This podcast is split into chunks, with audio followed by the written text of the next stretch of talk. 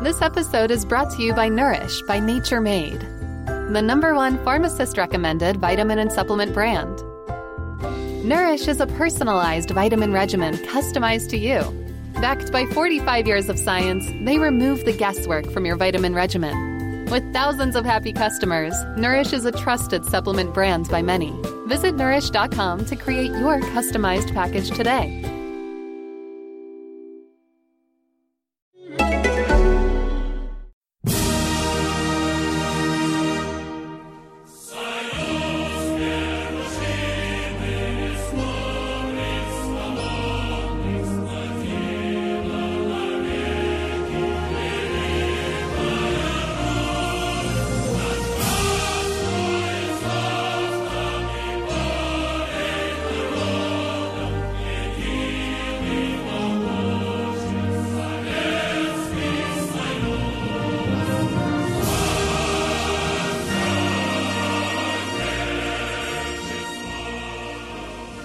Hello and welcome to the Futbolgrad podcast.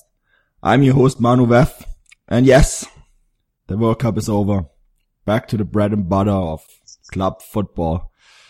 Although I feel my first guest, he's going to be very happy with how this World Cup ended because yeah, he, he got it right. I have to admit it. He did get it right. Andrew Flint, everyone. The, the oracle, the oracle from Tyumen. He predicted Yeah. France would I'm- win the World Cup. I'm I'm I'm also I'm also Manu very happy. Uh, I'm ignoring the second round of FNL matches that Tyumen were for at least one brief moment top of the table this season. Um, So you know it's been a pretty good uh, pretty good few weeks for me. Got got the World Cup winner right. Tyumen were top of the table for a little bit. Um, so yeah, life is good. Life is good. So I'm not quite sure what's worse. It's coming home or Andrew gloating for the next four years that he had got the World Cup winner right. It's as good as coming home in my books. Okay, well, well, we'll give you that. Tim, we have to concede, right? Andrew got it right. He uh, predicted the World Cup winner. I guess um, we're just gonna give him all the predictions today from when we talk about the Russian Football Premier League, right, Tim? Yeah, there's no way competing with such an accurate predictor like Andrew Flint all the way from Tyumen. So, uh, yeah, we just have to back up and lead the Oracle and give him the, the road. We're just gonna call him the Oracle for the rest of the year until Yeah. he gets all the predictions Andrew wrong. Oracle Flint. Guys, I, I just want to say, guys, this is a fantastic pod. I'm loving this podcast so far. Brilliant stuff. Good start of the season, huh? Yeah, Andrew. Uh, yeah, you can predict as long as you want. Just predict that Spartak win the leagues, and I'm very happy with your predictions. Oh well. Yeah, I, I, I can live with that. I can make that deal. No problem. Okay, okay well, hopefully you do make that prediction and hopefully you get it right. Otherwise, we'll have to uh, withdraw your Oracle title. Um, uh, No, no, no, no. You've given me the title now. It's mine. I'm, I'm holding on to it. you get the belt for at Yeah. least a season and then we'll see what happens after that. Well, boys, yeah, you heard it right. The World Cup is over and uh, we're back to the bread and butter of uh, club football. And um, yeah, Tim, um, what do you make of this rebrand? A Russian bear in the middle of a football logo, Russian Premier League. They they uh, got rid of the football in the title as well, just Russian Premier League now. What do you think? Um, well, just from a fan perspective, it's slightly different because I think we are really all um, used to calling the Russian uh, league as RFPL, Russian Football Professional Premier League, and uh, they um, the, the the the FA decided to change the branding and change the, the name of the league. So now from now on, the league will be called RPL. I'm not sure if they're trying to just um, do you know kind of follow what English Premier League is called now. Uh, but um, this uh, the, I like the the bear because the bear is kind of the Russian animal. Um, the the logo is is okay. You know, um, to me, doesn't really matter how the what the logo is. Uh, but um, you know, they say that this is uh, that this rebranding moves the league forward. You know, I'm not sure if it does or it doesn't. Uh, we'll see. You know, I think the league is it moves forward not by the their logo and name of the league. It moves forward by your attendance, by your the players which you have. And I think uh, way more important that now we have way more good stadiums in the league than uh, the the name of the league changed, uh, lost uh, one letter. Uh, I think the um, you know the stadiums are way more important in terms of the development of the league. But um, to me, it doesn't really matter. Okay, whatever you call the league, we we we we're gonna cover it, and I like the Bear. Russian Premier League. Okay, well that means I have to change all the tags on futbolgrad.com. That's going to be very annoying. so you don't like the rebranding? it's it's work. Um, no, it, it's it's it's all right. I mean, um, it, it's very aggressive looking, and I'm not sure if this is a night wolf kind of thing or a bear, but it's yeah, I, I will it'll grow me. It's it's better than what the logo was in the previous years. But um, Tim, I I thought I will never I will never be able to call Terek Akhmat, and year later I'm pretty got used to Ahmad. So you know, yeah. I think after a year we'll get used to it. I finally changed the tag. Watch them to change the name back to Terek. Um, yeah, yeah, that's I won't surprise me. yeah, that would be the the outcome. But uh, I'm glad you bring up the new stadiums because before we dive into the um, Premier League action, um, and Andrew, this is one for you because you follow the FNL quite closely. Attendance numbers were quite impressive at some of the new World Cup stadiums in the second divisions, weren't there? Mm, yeah, that's a very good point, actually. Um, and, you know, of course, there's the obvious, you know, World Cup fever that's still hanging over. You know, people got a taste of a lot of these stadiums before the World Cup for the last two or three league fixtures, but they have been really good. Uh, we had about 30,000, uh, 26,000 in Saransk in, in Mordovia. Now, that, to be fair, the Mordovia arena with a pretty poor team with no history. That that really is quite impressive. I was I didn't expect to see that many. Um, I'm expecting Krylia to have a very very good attendance because they traditionally always have had a good attendance, yeah. um, even in their their old old stadium. But now with the Cosmos Arena, yes, it's a long way out of town, but it is absolutely fantastic. That's all the World Cup stadium are. So so far so good. Um, yeah, I mean, without wanting to prick the bubble too much, yes, te- the real test is over the course of the season, but it's definitely a good start, isn't it? Yeah, I just, you know, I'm just looking at the attendance numbers and, uh, Rotor, uh, played Luch. Um, so that's Volgograd, of course, and they had 30,000 at their first home game at the, um, the new World Cup stadium in Volgograd. Nizhny Novgorod against Tyumen, your team, um, Andrew. 18,000 at that stadium. And, yeah. uh, Baltika against, uh, Tambov. Now, Tambov is not exactly, um, you know, a huge draw. Let's be polite. Let's call it not a huge draw. and, um, that was 10,000. And again, these are second division numbers in, in Russia. And just to make for the listeners who maybe don't follow FNL, because the average attendance of FNL is around uh, slightly less than 5,000. That's just season average attendance. So having 30,000 at the game, it's like, uh, it's very impressive. It's like how much, how many people come in the whole fixture, if like in whole weight game in the previous season. So it's, it's very impressive numbers. Yeah. You know, you know, one, there is one thing, uh, slightly negative thing I'm going to mention at this point. Um, and the one worry I have is that these attendances are going to be high at these World Cup stadiums for at least the next few rounds, hopefully for longer. But what I'm concerned about is if, as I probably expect to happen, the attendances do drop off in the second half of the season, the leagues, um, you know, the, the RFU will use these figures that will be vastly inflated to say, look, football's fixed. We've got fans back into the stadiums. Um, without actually saying, well, hang on a minute, it is partly a partly artificial number because of the World Cup effect. Yeah. Um, now, I hope I'm proven wrong, and I hope that fans do keep the attendances up over the whole season. Knowing the FNLs I do, I kind of know it won't happen, but I'm gonna I'm gonna hope I'll be proven wrong on that one. Yeah, it's it's a good point that you bring this up, Andrew, because I did write an article on this, and I have I have had this experience, and that you know um, the season ahead of the World Cup with the Allianz Arena being opened a year ahead of the 2006 World Cup in Germany, and 1860 playing there in the second division, we had what we called um, afterwards World Cup tourism, and that was people that wanted to get inside the new stadium, see the new stadium and watch a match. Now Bayern have every game sold out, right?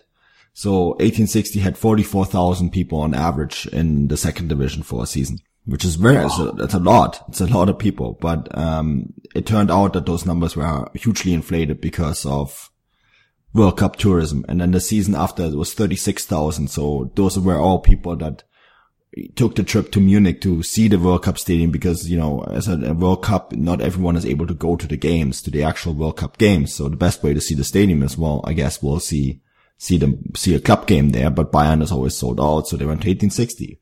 So, you know, I call this phenomena World Cup tourism and, um, the, you, you really point out something really important here, Andrew, because World Cup tourism, I think, is exactly what inflates those numbers. How many of those uh-huh. people going to the games at the moment are those that did not manage to go to a World Cup game and just want to see the new facility? And I mean, these stadiums are posh. They're really nice. Uh, we were both able to see a few of them from the inside, cover games from them in the inside. So I think that is really, um, you point something really important out here because looking at the numbers now, of course, these are great numbers, but, um, they don't mean that football is fixed. Um, you will have, you will need the success. You will need to have continued success. So team like Rotor Volgograd and Nizhny Novgorod, they need to go up into the first division. Otherwise those numbers are going to drop quickly.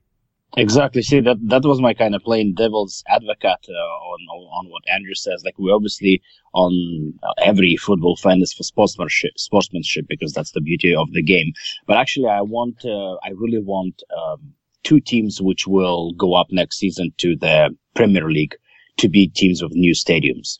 Uh, because really like that, that will uh, increase the attendance. Obviously, because when you have teams like Spartak, Zenit, SKA Dinamo coming to play away games, that will bring additional fans. So I really think that as many as possible clubs with those new um, stadiums, they need to end up in the Premier League. And that has to be done kind of maybe through, through the investments, through the sponsorship money. So those players get, uh, clubs get better players. And I think that will be again a development for, for the Russian football. Yeah, Man, uh, you know, you know somebody else, Tim, who will also want that to happen. Hmm? You? The, Ru- the Russian government. Yeah, uh, yeah. yeah, yeah. I'm, I'm yeah. just going to leave exactly. that floating out there with no suggestion of impropriety on any results that may or may not um, happen, shall we say, during the season. I'm not suggesting anything at all. Definitely not. it is interesting that uh, Nizhny and uh, Baltika got new logos, and then of course we have the new club in Sochi, um, and they're not they're not quite playing at the World Cup arena, right? They they have to play the first few rounds somewhere else. So we'll be. I mean, yeah, I I, I think you're onto something, Andrew. I, I think this is something that we already mentioned on the the final World Cup podcast, right? That Mm-hmm. This this yeah. is a likely outcome that um, we'll see a lot of those teams play in, in the top top division very soon. And I mean, you want to have the best stadiums in the country represented in the top flight. But uh, yeah, yeah, I, I think the, the, your thought process, leaving it hanging out there, um, I, I can't really disagree with that. Um, I mean, this, this, but I mean, I, I, I realise that that's being very cynical. Actually, I do, I do 100% agree with Tim. I actually do want to see it as well, though. I do want to see it, preferably organically, shall we say. Um, but it is, it's pointless building these stadiums without having them being used to the maximum of their ability. And it really, I agree with Tim, it really would benefit the attendances throughout the league because this is something that I certainly have known firsthand. And of course, we all know, um, at least to some degree, that a lot of old stadiums in Russia, well, actually, not necessarily even old ones, just simply ones that are not brand new, are very uncomfortable, very unwelcoming, and fans will stay away. Whereas these new ones, for the exact reasons we've been talking about, they will come. So I do genuinely hope it does happen, that teams with these new stadiums do go up. Uh, I actually think they, one or two might do. Yeah, and I mean this is definitely a, a, topic that we're going to follow throughout the season. Uh, we want to give the the second division in Russia a bit more space this year. That's something that we discussed off the pod, right, Andrew? Um, and because there is a lot of stadiums that are down in the second division, this is something that we want to follow because I think it's an interesting storyline. And of course, you being located in Tyumen, um, there's, there's good, good reasons to follow that closely as well, isn't there? But boys, I want to move over to the, the top flight.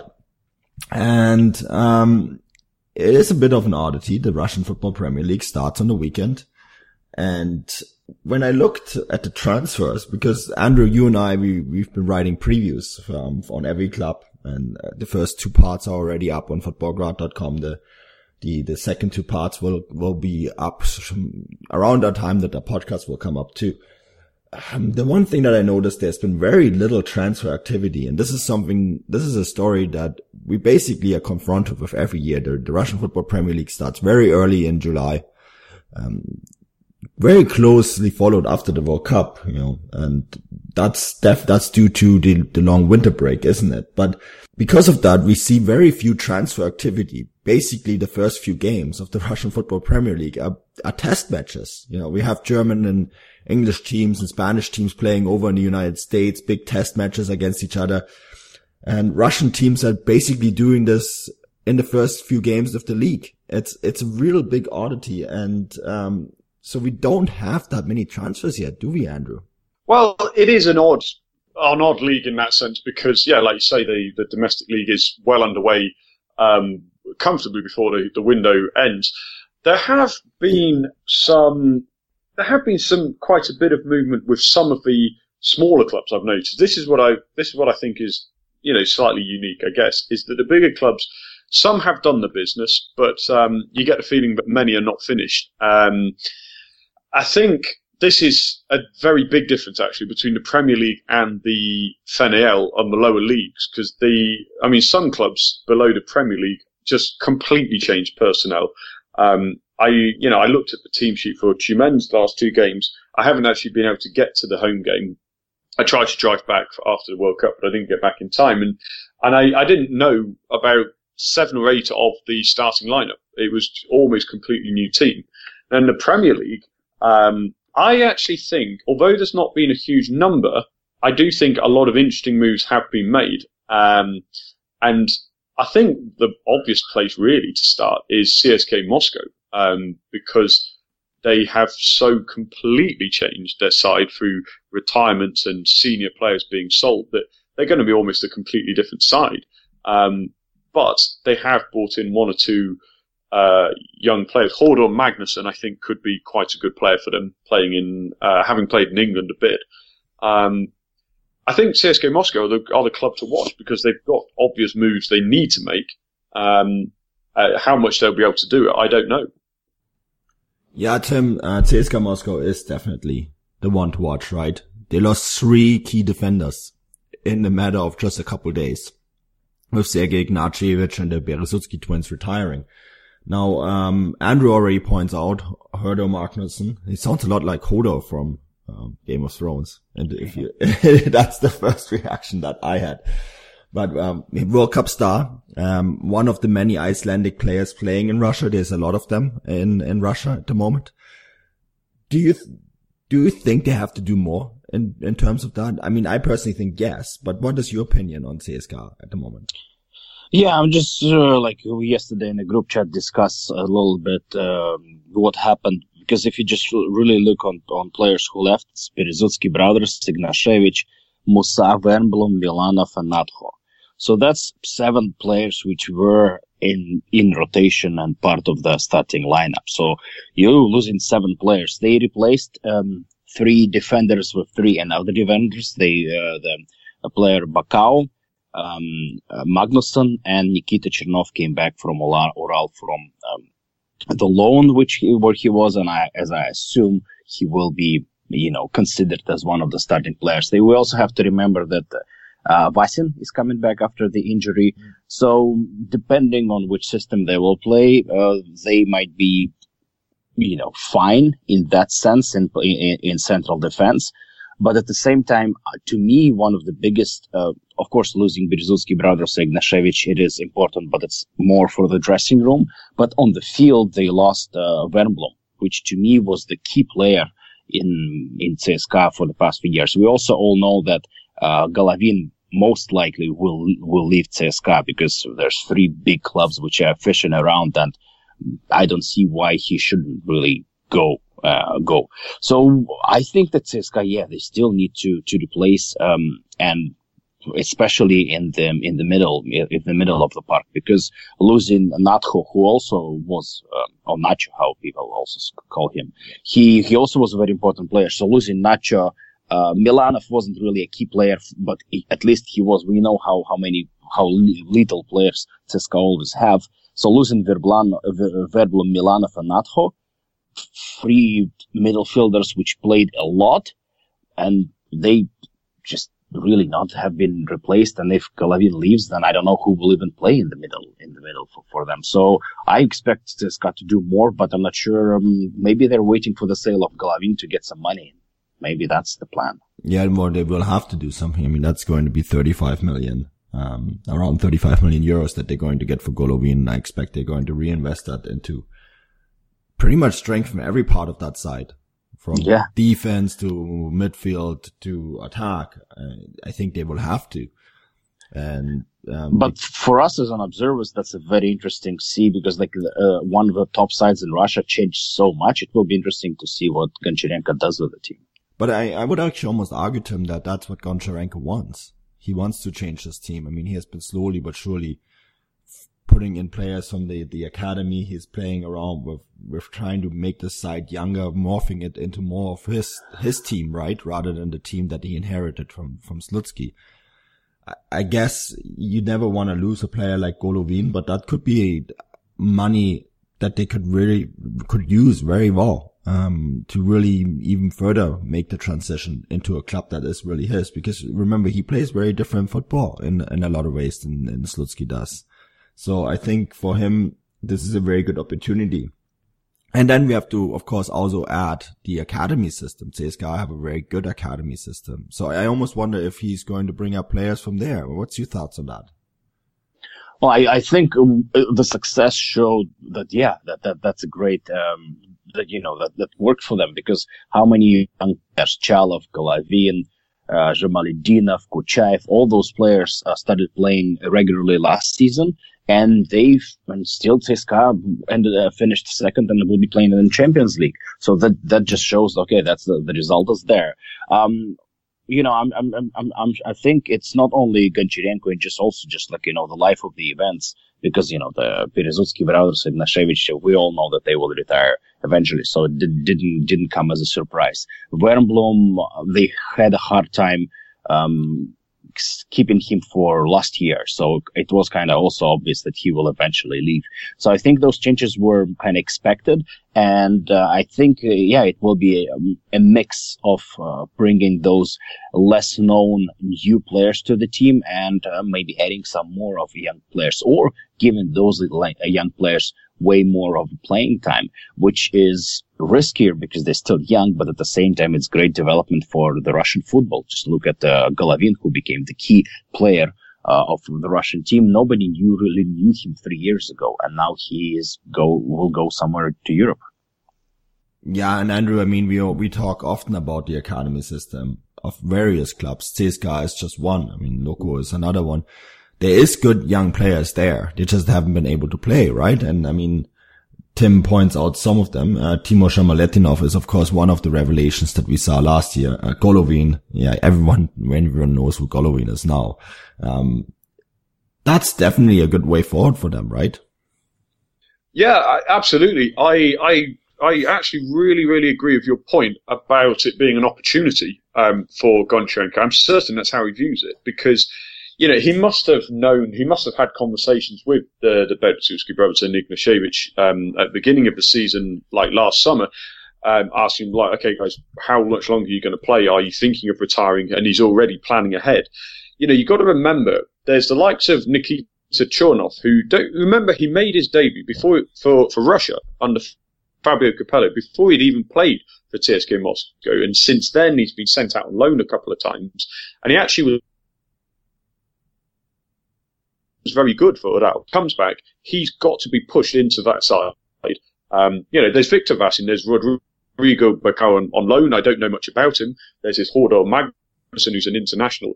And if you look at it in that light, it's potentially not too bad. I mean, I know Victor Vasin's injured and they play a back three, so they need numbers, but there are numbers there. Um, I think it's going to be very exciting to see as well Kristijan Bistrović, who I thought was absolutely brilliant when he played. Um, I was there at the VEB Arena for the, the, Arsenal Europa League game, which was one of his first games that he actually played for the club, and he absolutely bossed the midfield as an unknown 19 year old. Um, and I thought, you know, here's a here's a genuine player. He's not a Wernbloom class yet, but he could develop into one. Um, Kuchayev will be a, a more central player. Um, and Chalov is a player I've been a big fan of for a long time. I've never quite felt like he was trusted with a proper run of form. I know he appeared in a lot of games last season, but he, he never really played more than three or four games in a row. And when he did, he scored six goals. He was second top goal scorer last season. Um, so they can build the attack around Chalov. They've got Kuchayev in midfield. Um, Gordashenko has been a, a, very a strong player in the U setup for a long time.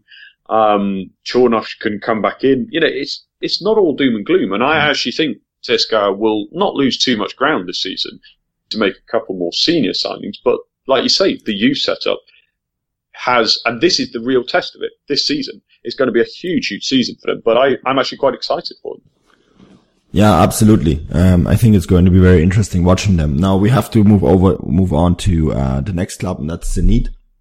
And I think to them the biggest change that Zenit made was coaching rather than any transfers. Uh, been very act- inactive in terms of transfers. But uh, Sergei Semak has come in, former club legend, still in a little bit of an inexperienced coach, um, but you know made some headways. We're working with a smaller club last year. What do you make of them? It wouldn't be the holiday season if there wasn't candy, right?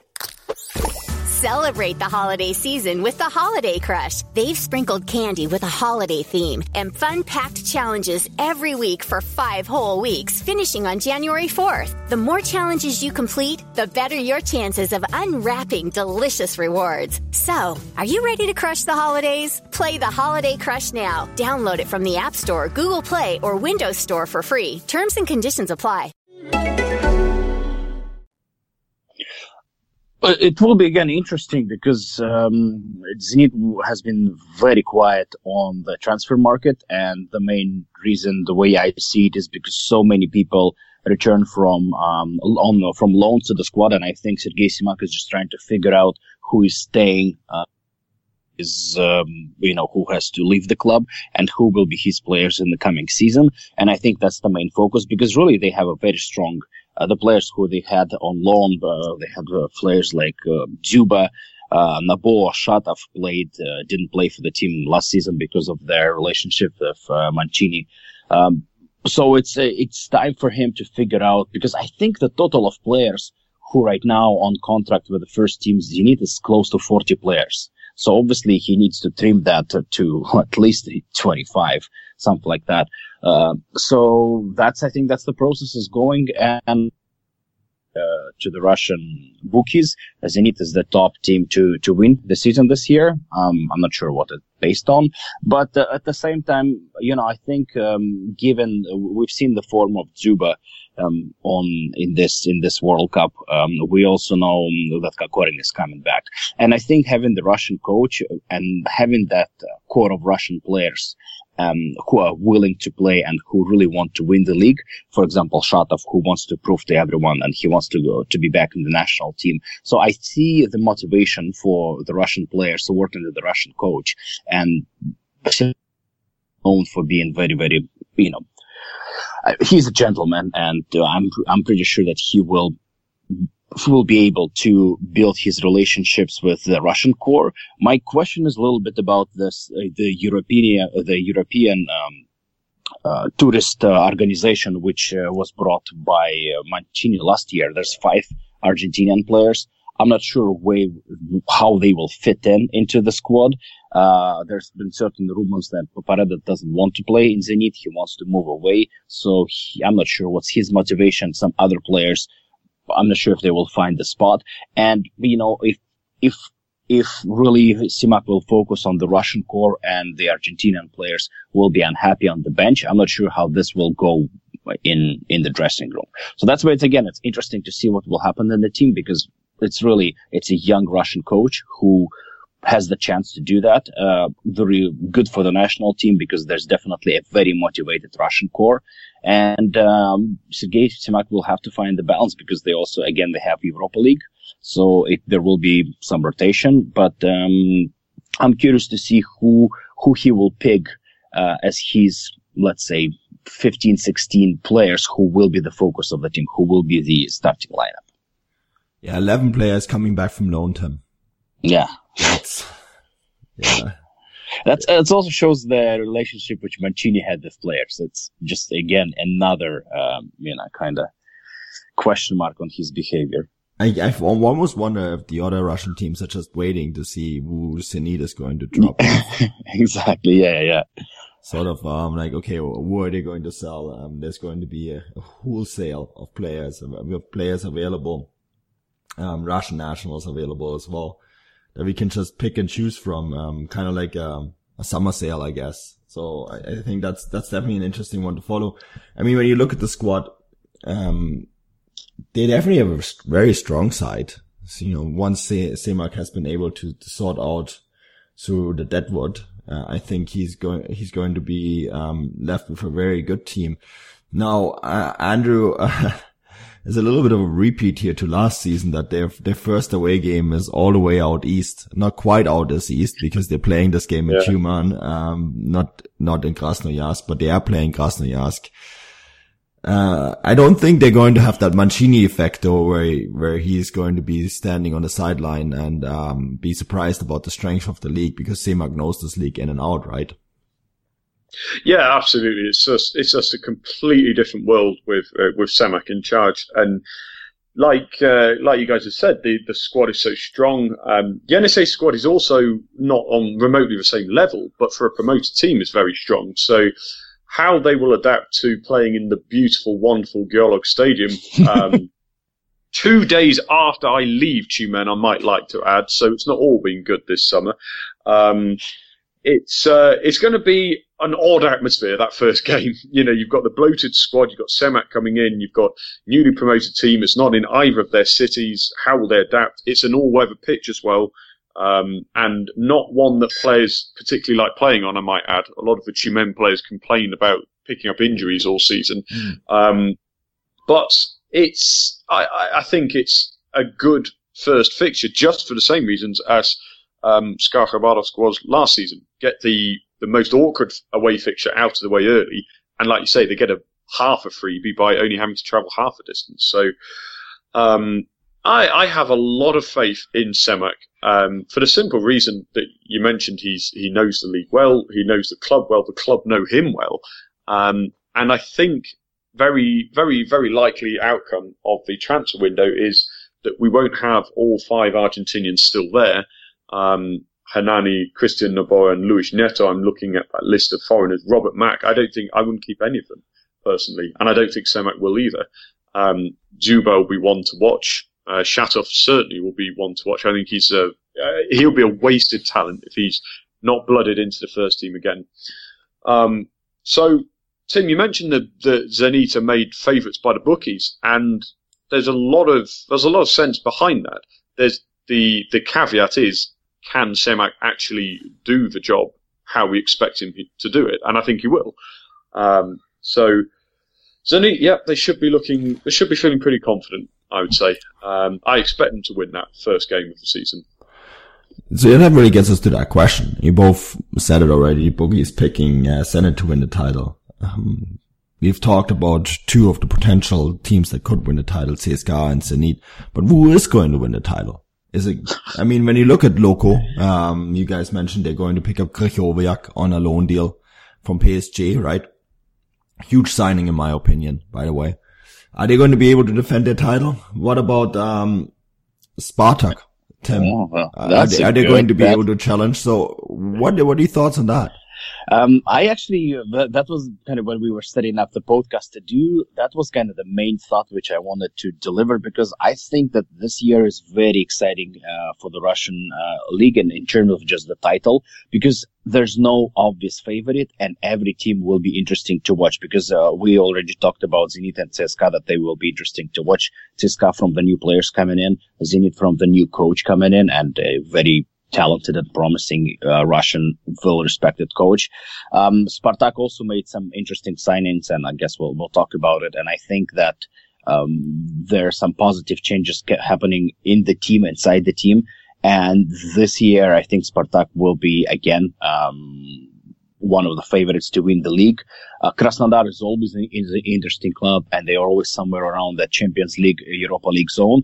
And Lokomotiv, to be quite honest, I, I don't think that they will uh, because just because of the Champions League. I think that their focus will be kind of there, and um, I don't think they have enough experience to be successful in both competitions. So I think they will lose out slightly, kind of like Spartak did last season when after a successful season they had issues and um, they have they had some successful games in Champions League, but at the same times had some very unlucky uh, and uh, not very good games in, in, the league. So I think that season, just to summarize, and we always have Rubin, which we don't know what to expect, but when you have mm. Kurban Berdiyev in the league, you can expect him to uh, win it or at least to make it to the to Europe. So I think that's why this season is very very exciting, and I don't see I don't see one big favorite. For example, last year I thought it will be Zenit with all those signings and with bringing in an, an Italian coach who is who knows how to win a league.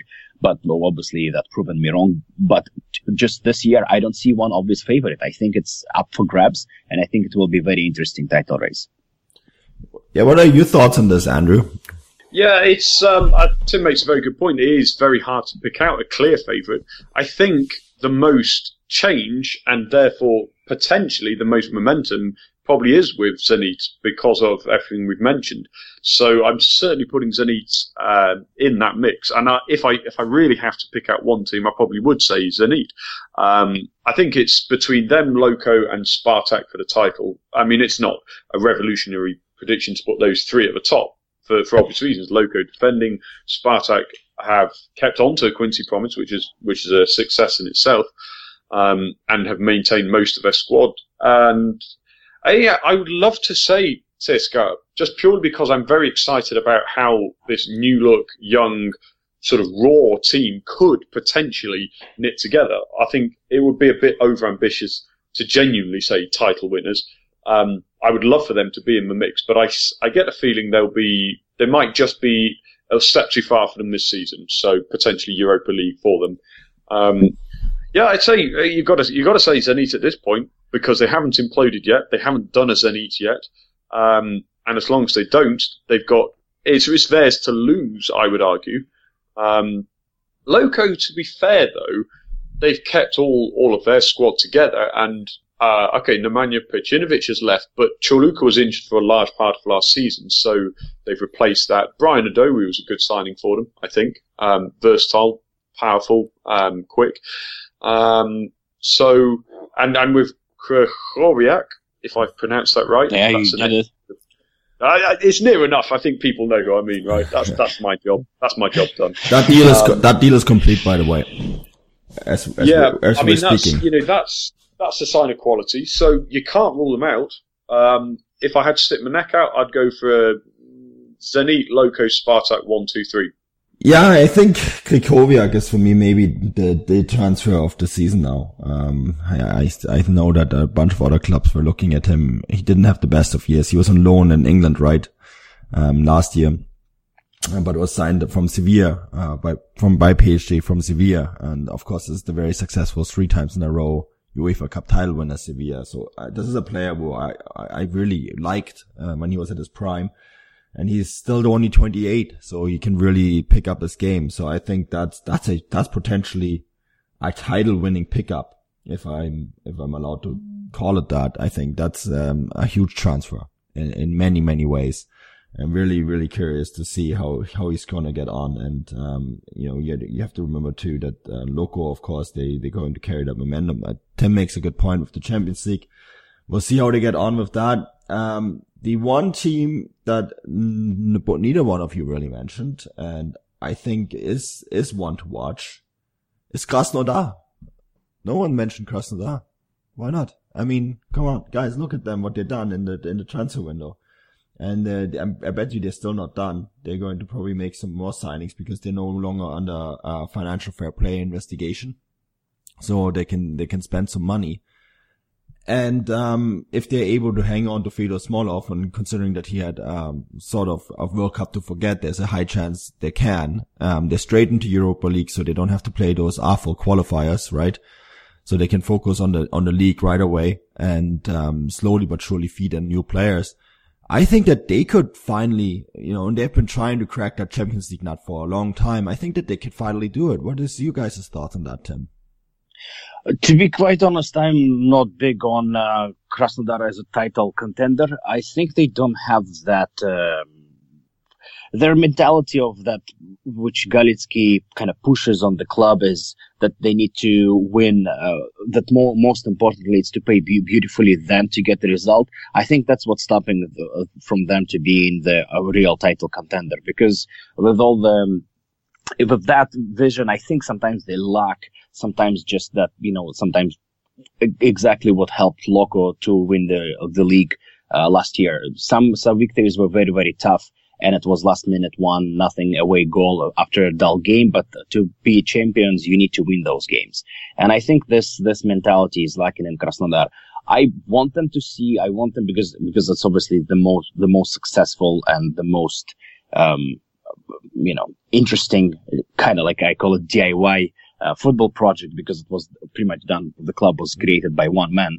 Uh, because we all want them to succeed with the beautiful stadium with the very good uh, marketing what they do uh, to ma- finally make it to Champions League and that's his uh, dream uh, Sergei Galitsky to play in Champions League with his own um, players who from the academy. Uh, but I, I don't think I don't see them as title contenders. I see them as being in top five and uh, fighting for Europa League and um, potentially Champions League.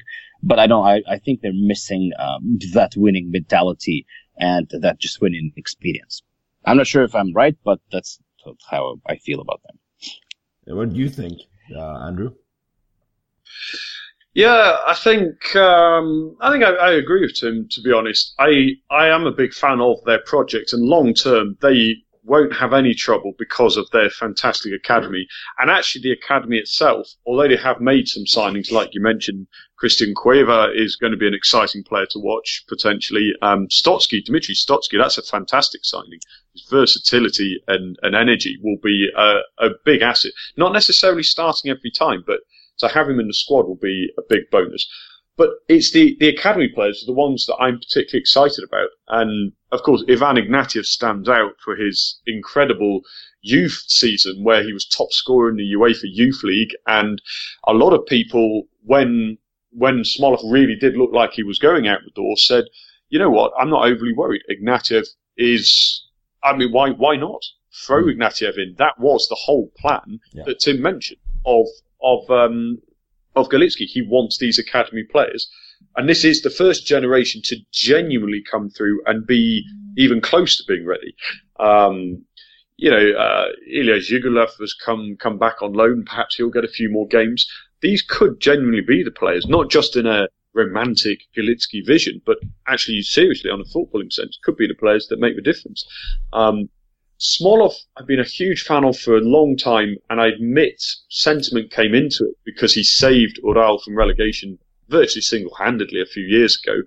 Um, but if I'm being brutally honest, the World Cup is not something you should judge players on. But even before the World Cup, his second half of the season was virtually non-existent at yeah. club level, and I, am not entirely sure what the best thing to do with him was. Well, I think his stock fell massively in the second half of the season. And then, of course, he, he should have maybe gone on a transfer in the winter when his stock was really high, or maybe last summer. Now I don't think it's going to happen anymore. I think he's, um, he's, he's missed the train on that. He's, he's stepped, uh, he's, he's basically yeah. waited too long. Um, like Yarmolenko did before him. Yeah. I think it's mostly the World Cup. The, he just really that's that's just his stock fell after the World Cup. He had some chances to leave, but the World Cup was the only player who who who had negative World Cup experience in the Russia team, in my opinion, is Smolov. Yeah. He really really made that. Well, he looked bad in that first game against Saudi Arabia, and he's never really got his legs going. And then Dzyuba, of course, was such a hero, right? Yeah. Such an emotion. I mean, the, the way the way that Cherchesov brutally dropped him was absolutely right and justified. Yeah. I mean, I would never have said that a month or two months before exactly. the World Cup. Dzyuba should be playing ahead, and I don't think many people would have. But it worked, um, right? I mean, that's the right. thing. It, it worked yeah. exactly. People people will see that. They'll see a slightly round-edged, blunt instrument like Dzyuba is more effective than Smolov. Then yeah. Smolov isn't really up to much, and um, I don't know. I think I think you're right. I think he missed the train, Manu. Last summer, his stock was high. Clubs were interested in him, and I think he was probably right at the time to not be overly impressed by an offer from West Ham. But now I think he'd probably be lucky to get an offer from West Ham. But he won't and I'm because not they signed they signed Yarmolenko from Dortmund, right? So they have no interest in bringing in another player. Well, I mean, the, the point I'm making is more about the club of that stature, and I actually don't think, um, and I'm not saying that because West Ham are a, a, great side, they really are not. In fact, quite the opposite. Um, uh, I think Yarmolenko should be looking to move on after West Ham, but um, I don't think Smolov is going to get the offers that he wants. Now, the offers he'll get won't be tempting enough for him to leave Russia, so I don't think he's going anywhere. Yeah, I think that's that's fair. I think he's gonna probably stay at Krasnodar. Um, when you look at the, the clubs that have now, that are now looking for strikers, I mean, Dortmund are desperately looking at strikers and they're not even considering him anymore. So that I think says everything. Um, I want to move it though, um, real quickly to the new boys in town, guys. Um, and Andrew, this is sort of your territory. uh, Krylia Sovetov, Yenisei and Orenburg, new to the the Russian Football Premier League. Um, really only one of those three teams is new new, right? Because um, we've seen Krylia Sovetov and Orenburg in the recent past. Um, Yenisei, yeah. of course, we have another team in the Far East. Uh, I'm pretty sure everyone in Moscow and St. Petersburg is just absolutely thrilled about that. Although Zenit, uh, Zenit are getting, I guess they're getting, as you said, they're getting, they're lucky. They they only have to travel halfway to Tyumen. Uh, halfway is still about 4,000 kilometers, just to put that into perspective. Um, so yeah, tell us about the new boys, Andrew. Well, I mean, I'll, t- I'll, I'll give you my thoughts on Orenburg first. Orenburg are the bane of my life as a Tyumen fan because, I mean, I'm, without being, well, okay, I'm going to be a bit biased, but I genuinely mean, I do mean this seriously. Of all the teams that Tyumen have faced in the second tier, in the FNL, um, Orenburg are the, are the only side that have, I genuinely felt are, are like three classes above every time we've played them, they've they've just been so much more organised. They they're not a FNL side. They should be a Premier League side. Um, now, the concern I have for them this time round is that they haven't really reinforced enough. They brought in a good keeper, uh, Dovnya. I think he will do very well for them. Uh, and they've actually stolen one of our Tyumen players, Andrei Chukhanov, uh, former Lokomotiv Moscow youth player. And Chukhanov is a very, very talented player, but he, for a long time, he was, he was seen as one of those fancy Dans who had a few tricks in his locker, but didn't really produce when the going got tough. Last season, however, probably ironically the hardest season Tyumen have had in the last three years, he really, really exploded and he became a mature player. He played wing back. He played out wide on the wing further forward. He played as a central striker. And I actually think he could be very good for them. Uh, they also have one of my favourite FNL players ever, um, Vadim Afonin, who uh, I thought it was telling. He went to Anji last summer and he jumped ship from Anji back to Orenburg in the winter, pretty much knowing that Orenburg would have better bet long term. And, and I actually agree with that.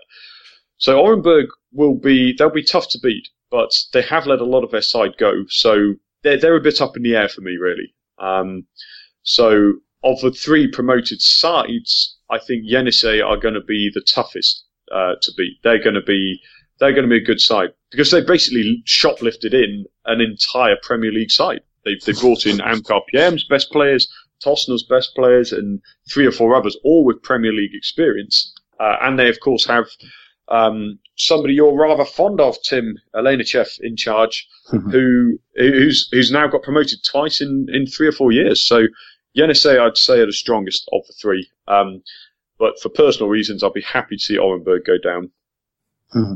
I just want to add that uh, for the listeners maybe who don't really follow the Russian Premier League, we need to note that Amkar uh, got disbanded and uh, they are not a club anymore. So that therefore we have three new teams joining the Premier League. Two teams um, uh, f- who actually won their place to to to be there, and then um, Anji, who got relegated, they they're they're back. Yeah, lucky Anji.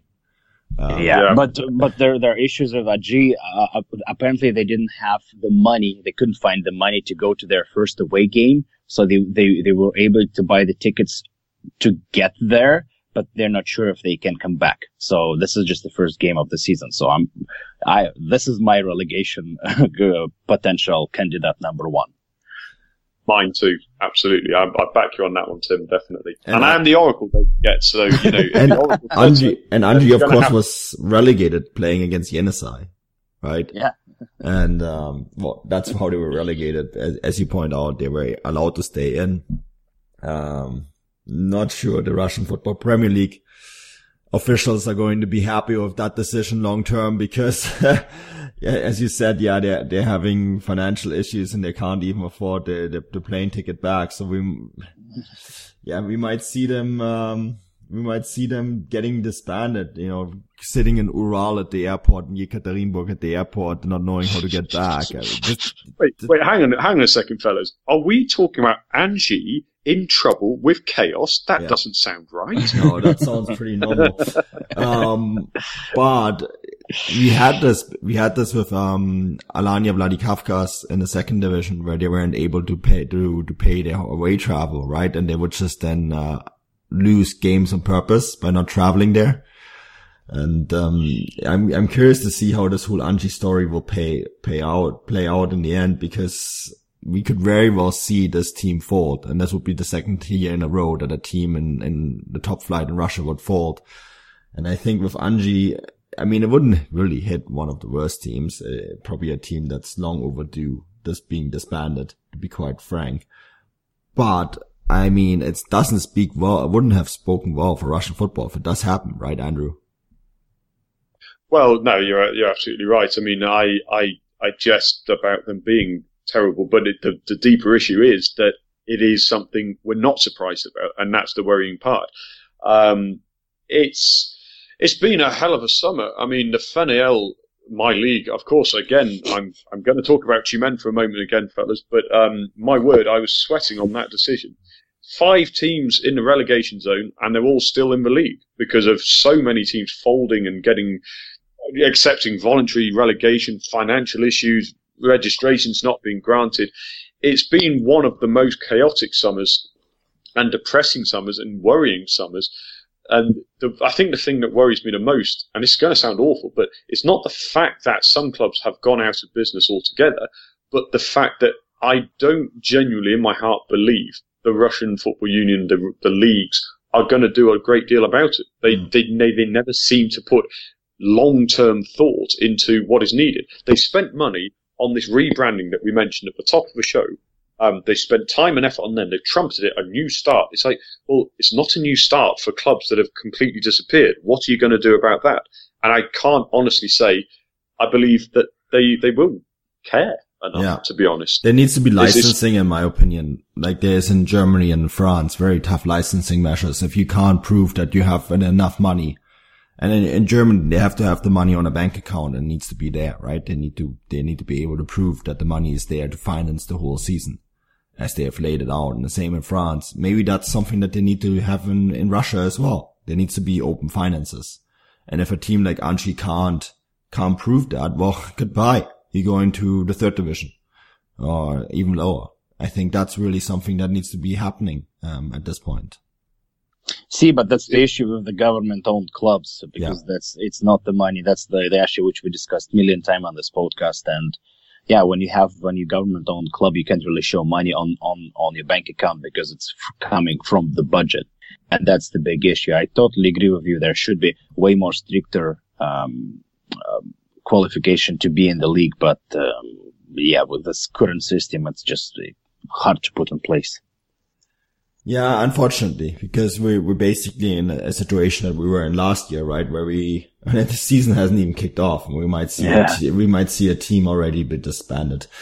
So yeah, we'll keep, we keep an eye on that story. Um, I want to cap this off, guys, The Europa League action. Yes, you heard me right. Europa League. It's, um, July 24th. We're going to have our first Europa League matches in two days. And um, this is going to be across the entire Futbolgrad network because we also got a German team in in Europa League. And it's uh, speaking of German teams, Andrew, you did the preview for Ufa against Domžale. This is mm, a team that I yeah. remember very well from last year because they knocked out Freiburg at this stage of uh, the Europa mm. League last year. Um, since you've written the preview for futbolgrad.com, I want to hear your thoughts on this particular match and Ufa's chances to go through to the next round? Well, I'm I'm absolutely thrilled to see a, a, small club like Ufa and a very young club as well. Don't forget they only started playing seven and a half years ago, um, and to, to see them in European football is is absolutely fantastic. Their actual chances on the pitch, well, their squad has been. I think their best their best bit of business was signing um, Sylvester Igboun to a new two year contract. That was a really really good move because he could easily have been snapped up, if not by now, at least after a few showings in the Europa League, players would see a, a guy of his pace and power. Um, now, I mean, Domžale, I've, I've never watched them play, I will confess, but from, from reading up about them, they, they actually do have a lot of history. They've won the Slovenian league twice in the last, uh, last decade or so. And they've qualified for Europe, well, the qualifiers of the Europa League every year pretty much in the last 12 years. Um, and they, they were only knocked out by Marseille in the final preliminary round last year. So they're not to be messed with at all. Now, they have a few players who could be dangerous for UFA. They have a Jamaican international um, who I've picked out as my player to watch in the futbolgrad.com preview. Um, uh, blah, blah, blah, the name has just escaped me just when I need to say it. Um, but um, they have some dangerous players, and I think I think Ufa's strength is their home form, so it's going to be critical that they they don't give an away an away goal. I actually expect them to win this game, uh, and I think they will do. Uh, poss- it won't be a, it won't be a big score line. One 0 will do fine, um, and if they can take that back to Slovenia, uh, this might be one of the tougher games they'll actually have to play to make group stages. But will they make the group stages? That's quite a big ask, if I'm honest, because there are some there's AZ Alkmaar, for example, they're playing in yeah. this round and they're a former Dutch champion. So if UFA make it to the group stage, that will be an absolutely incredible achievement. And um, it's two more rounds, right? It's a long way still. Two, two more rounds to go, exactly. Yeah. So um, there's some big game, big games still to come. Domžale, though, I think they should win on Thursday. Um, they'll have just enough. It's a long journey for Domžale, and um, Ufa know how critical it is to win that home leg. So I think they will. I think I'll have just enough. And a Jamaican to watch is Shamar Nicholson. I did. I, okay, I, am not gonna lie, not top of my head. I had to Google it. Um, but yeah, that's uh, one of the games that we're previewing. We're also going to preview, uh, Garden against Mariupol, the Ukrainian side that's starting at this, at this round. Um, we're going to keep an eye, of course, at Ukrainian football throughout the season as well. I'm going to have Vadim Fomanov off. He's, uh, currently in Europe, traveling the world. So we'll have him back to talk to us about Ukrainian football very soon. Um, the Europa League, of course, uh, is, is basically our final point today. We've managed, managed to get through all of it. Guys, I'm gonna put each of you, um, a question to each of you. And this is a one word answer. Andrew, who's going to win the Russian Football Premier League? Zenit. Okay. Tim? Spartak Moscow. Okay. Really, Tim? That's uh, a shocker. I'm absolutely shocked by that answer. I'm, I'm going completely left field and I'm going with, I'm with Krasnodar. Yeah, I'm going to get butchered for that one later on. Anyways, boys, that's it. Um, first, first club podcast of the season. Done. Um, Tim, where can people find you? Where can people um, listen to you? Um, the floor is yours. Um, they can find me on Russian Tim 61 on Twitter and uh, Rocket from Russia on Instagram. I'm doing a three day music festival, Rocket from Russia Fest in Vancouver in the end of August. And uh, it's going to be great celebration of local music. And I'm spending a lot of time doing that. So this is, this is where my focus is till the end of summer. Excellent stuff. Andrew, how about you?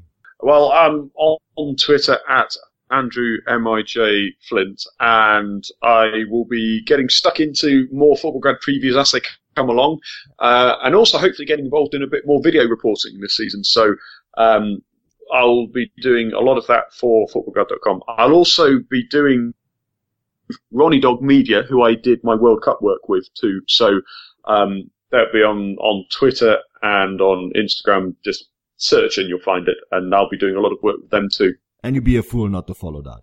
I, am just going to throw that out there. Those videos were absolutely brilliant. yeah, I think yeah. we all enjoyed the, the beard, the haircut, and uh, the haircut. Yeah, yeah. everything. I have I have had a haircut since then. I will say as well. oh, so. my god! Yeah, we'll have to for the Futbolgrad videos. I will make you.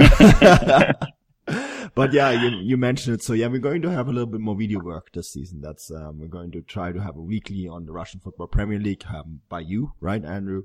Um, similar format to those who followed Yeah. me on on Twitter um, throughout the World Cup. Uh, short two minutes and twenty seconds on on the league every week. Uh, I'm going to do something similar on on the Bundesliga and of course all the other things that are going on in the Futbolgrad Network. Um, probably a bi-weekly or twice a weekly, um, actually. Then you can find those at Manuel Veth on my personal Twitter. And of course, they're all going to get retweeted at Futbolgrad Live. You can find this podcast at Futbolgrad Live and you can find, um, the, the Gegenpressing podcast is out. Um, you can find that at Futbolgrad Live, um, with some, with some new transfer news on the Bundesliga, some exciting stuff. If you're a Vancouverite listening in, uh, Tim brings up Vancouver.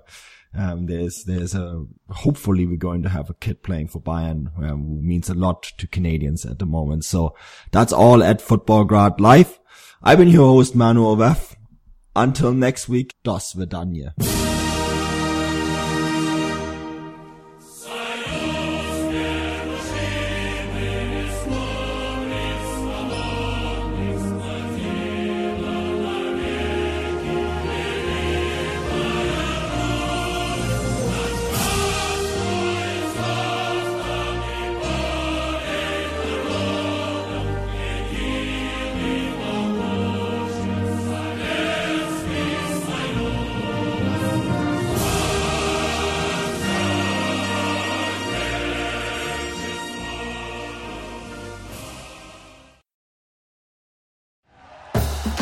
For listening to Bleav. You can show support to your host by subscribing to the show and giving us a five star rating on your preferred platform.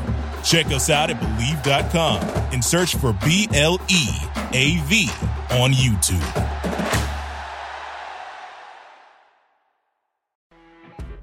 You know, when you're listening to a true crime story that has an unbelievable plot twist that makes you stop in your tracks?